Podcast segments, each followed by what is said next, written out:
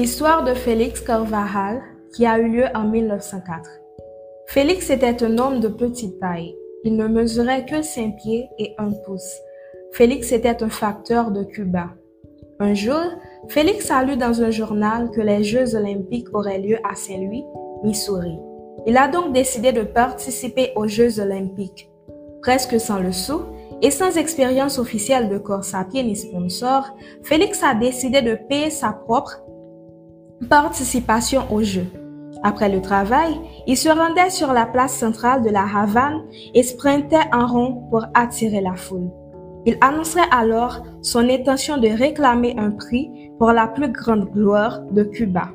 Son public a donné suffisamment d'argent pour aider Félix à participer à la course et à sécuriser le voyage de Félix sur un bateau à vapeur à destination de la Nouvelle-Orléans. Cependant, le passage en bateau était cher et le peu d'argent qu'il restait à Félix a été volé lorsqu'il était à la Nouvelle-Orléans. Sans se décourager, Félix Carvajal a marché, couru et fait de l'autostop 7000 jusqu'à Saint-Louis. Arrivant quelques instants avant le début du marathon, il faisait 100 degrés et Félix portait un pantalon de laine, de grosses chaussures et un bonnet de feutre. La course a été retardée tandis que le pantalon de Félix a été coupé pour confectionner un short de course. Ensuite, la course a commencé et les 31 coureurs ont commencé à courir. Étonnamment, Félix a gardé le rythme facilement, apparemment indifférent aux perspectives de victoire, discutant même avec des passants.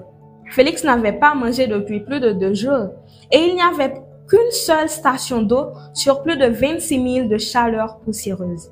Alors, il a, il a accueilli quelques pommes dans un verger voisin.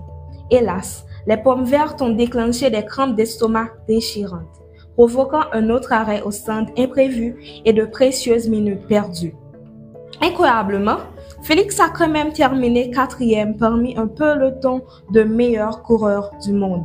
Il a été honoré par la presse internationale pour sa détermination et ses manières aimables.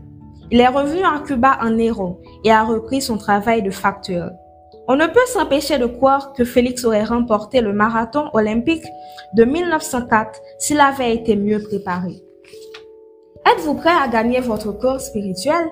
La Bible dit que pour réussir, nous devons courir comme nous voulons gagner et être tempérés en toutes choses. N'oubliez pas que le prix n'est pas une couronne périssable.